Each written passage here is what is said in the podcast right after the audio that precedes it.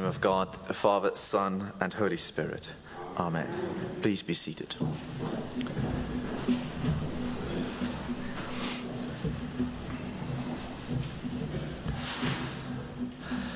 Life outside of the realm of hope can be equated truly to hell. Hell of depression. A place that is so overwhelming that one cannot escape from it. And therefore, hope is often through the means of what we experience as the social capital that we have that provide the surety of economic and or emotional support when things go wrong. And social and market exclusion are often the ways, the most prominent, that we can uh, exercise as punishment, which we see is happening right now in the world against Russia. Mothering Sunday, or just simply known as Mother's Day in the UK, which we celebrate today, is accompanied by the reading this morning uh, of the prodigal son, very well known portion of the Bible, which, in which the parental love that is coming to the fore in the story stands as an archetypal metaphor of grace. The parable outlines some of the mechanisms of social rebirth and the factors that demand it. If a person is stuck and stateless, what are their options? Indeed, how great their desperation. When the youngest son in the story demands from his father his inheritance, the son implicitly murders his father. That is the severity of it in the culture of the day. Presumably, one, uh, presumably uh, they are just the two sons that we read of. Being the younger, he was entitled to one third of the estate, assuming that his father had already drawn up the will before his death and made it known to his children. And so, by cashing in on the inheritance, the third of the land had to be sold and uh, leaving his father, who's still alive, along with his other brother, to live from the remaining land. So, this would uh, likely compromise their ability to sustain their operations. Hence, there's sort of a hint that the son is still out in the, in the field, the older one, by the time the party goes on.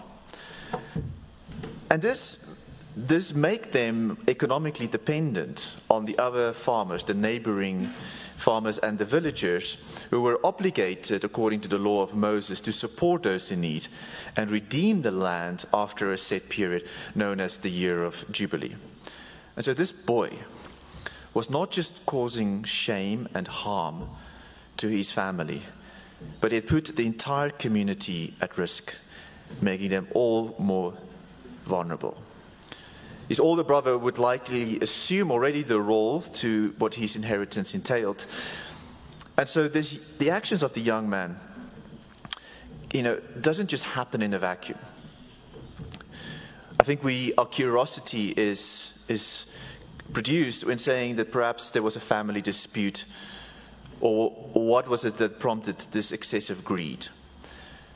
The purpose of the story is to point out that it was in fact the greed that ultimately led to this dispute.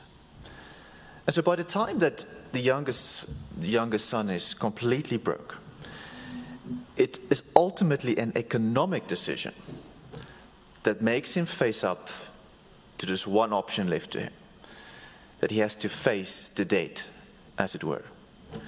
The father he completely disassociated with, but also his own bankruptcy in terms of social capital. Upon seeing his discredited son approach, filled, you know, being burdened with the reproach of what he's done, the father runs to him. And, and it is very, it's very undignified for an elder person in the Near Eastern culture to run. But he runs not simply out of compassion, but he runs because the compassion compels him before the villagers get to him. Because if they shoot, they're likely to beat him up to the point of death, and they would consider it a favor done to the father. And so his embrace and his kiss uh, signals the ultimate protection. And it puts the father now in an awkward position in saving face to the already disgruntled villagers.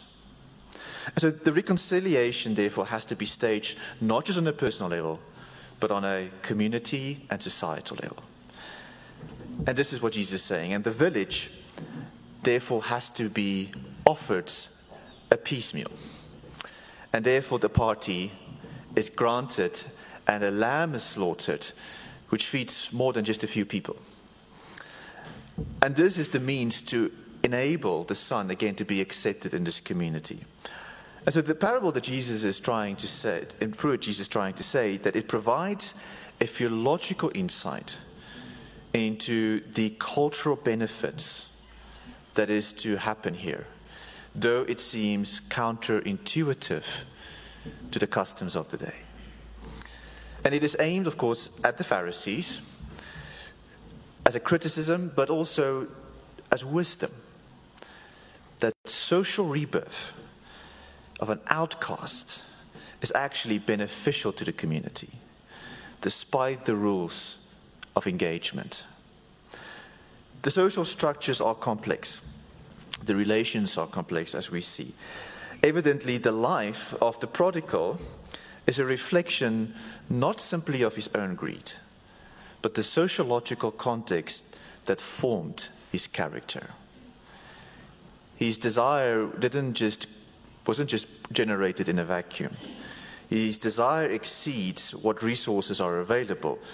It creates scarcity, the same scarcity at work within the mindset of the villagers. And therefore, it creates a threat, an economic threat to their livelihoods. So the parable immediately follows from that criticism that the Pharisees um, project against Jesus about associating with tax collectors. And at the time, it's really a social mistake to allow tax collectors into your home. Because they would then go around and suss, you know, oh, this person has a bit more than we expected. and therefore, they had license to increase the levies and the taxes as much as they would like um, and, and increase it. And you would agree with me that nobody wants to pay more taxes than they should. And so the social rebirth that Jesus is actually living out becomes a protest. It becomes a sort of an anti cultural, countercultural, antisocial behavior in the face of the Pharisees. And so one has to offer a, a measure of sympathy to the to the criticism uh, posed by the Pharisees. But this protest that Jesus is, uh, is living out is, deterritorializes the discipline of desire by redistributing social and economic capital.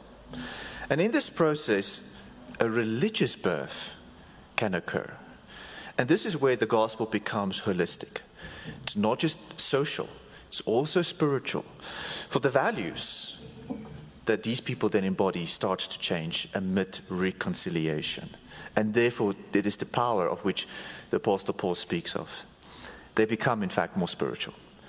And that is the liberation experienced that is not just about the rights and the dignity of a particular person, but the ability for an ontological change, by, whereby your very desire becomes rehabilitated. A new creation is born. And the old self is healed from the rejection of scarcity. That you are only awarded and offered so much love and, and care. And this, and this then becomes the fulfillment in God. This in whom, who is the only source, incomprehensible enough to address our insatiable desire that is to be human. And so the, the, the, redemption of the prodigal signals that there's a mystical development. It is no longer just the natural rules of society at play here, but it's like heaven coming down to earth, and the rules change. And wisdom supersedes our best rationalism in the moment. Social rebirth happens for the prodigal, it happens also for the father who has been disgraced, it happens for the community who then has to uh, come to terms of what their values are. It's a holistic change, it's not just for the prodigal. And the prodigal and the community, especially, have their values realigned to the father's generosity of spirit, who clearly does not believe in scarcity. His compassion is therefore not just of parental love, it is a worldview of Sabbath. One of the, the critiques that the Pharisees lodged against Jesus that saw Sabbath as being oppressive and restrictive, whereas Jesus is saying it is, it is about the abundance, believing that it's value that is not based on scarcity, that you don't have to work on the Sabbath because of grace.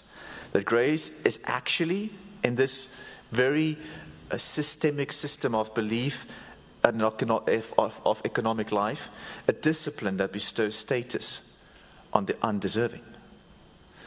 There are actually multiple prodigals, therefore, in the story. Because prodigal means um, to spend recklessly. So the biggest prodigal in the story is, in fact, the father, who's the greatest giver. Whereas the one who is most lost, most prudent, and yet most captured by the discipline of the agonizing, perhaps nihilistic, depressive, insufferable competition, is the older son the one who seems most reasonable, who represents, therefore, a warning as the story ends open ended, and it draws and it pulls up the mirror for us to look in. Our theology of economics have been institutionalized whereby the discipline of the other, the other that is spelled with a capital O, threatens our very comfort. And so, by endorsing the rebirth of the prodigal son, the father accepts the economically despised. He accepts, as it were, the blue collar worker, the uneducated, as an equal. And in the eyes of Jesus, they become the sages, the wise, the leaders in society, the one who can initiate change. And it is what Jesus is saying the cross is a protest to the ones whose discipline is to, inf- who is to enforce a certain measurement, a certain rubric into, onto truth that only makes it rationalistic. It's so much more. And it is no wonder that for those who have social mobility, they would often embrace a liberation theology, those who don't find themselves at the top tier in the hierarchy of society in order to undo the very structures that we find and see as convention, with the aim of establishing some kind of postmodern culture that views the world through every possible lens of spirituality. And this is happening around us and through us right now in our time and age as the world becomes flatter and protests become more prominent and more prolific, and movements of various sorts and cultures and pluralism is enhancing. So Jesus, in fact, was not just offering redemption as a altruistic value, it was a prophetic note. Prophetic in recognizing that in order not to be culturally irrelevant, requires the dis- redisciplining of our very own framework of desire, calling for social rebirth, for social reconstruction of our lives, that would see the renewal and taking away of the reproach of the other, but also on us. And in this process, we then become the righteousness of God. For as you become the righteousness of God, it eliminates the fear of just being average, which is the deepest agony we all face. It takes away that fear and realizing that you are the righteousness of God. And you can come to terms with yourself as much as you then start losing power. But it gives you at the same time this understanding as much as the Israelites did when they entered into the promised land. That instead of fear that this manna will no longer come and fall out of heaven, we can embrace the produce of the land. And how the counterintuitive, the reverse is at play. That instead of fearing, it's actually empowering. Instead of the lack, the fear of lack, there's true hope. And this speaks about the power of reconciliation. It speaks about the ritual of reconciliation. And it is very accessible. And it's very accessible for you to partake. And for you to become this agent, this ambassador in the continuing ministry of the mission of God right now in our lives. That you can become the reconcilers. And it's as simple as the embrace, it's as simple as the compassion and understanding yourself in the reframing of the bigger picture of what it means to come into a social rebirth. Amen.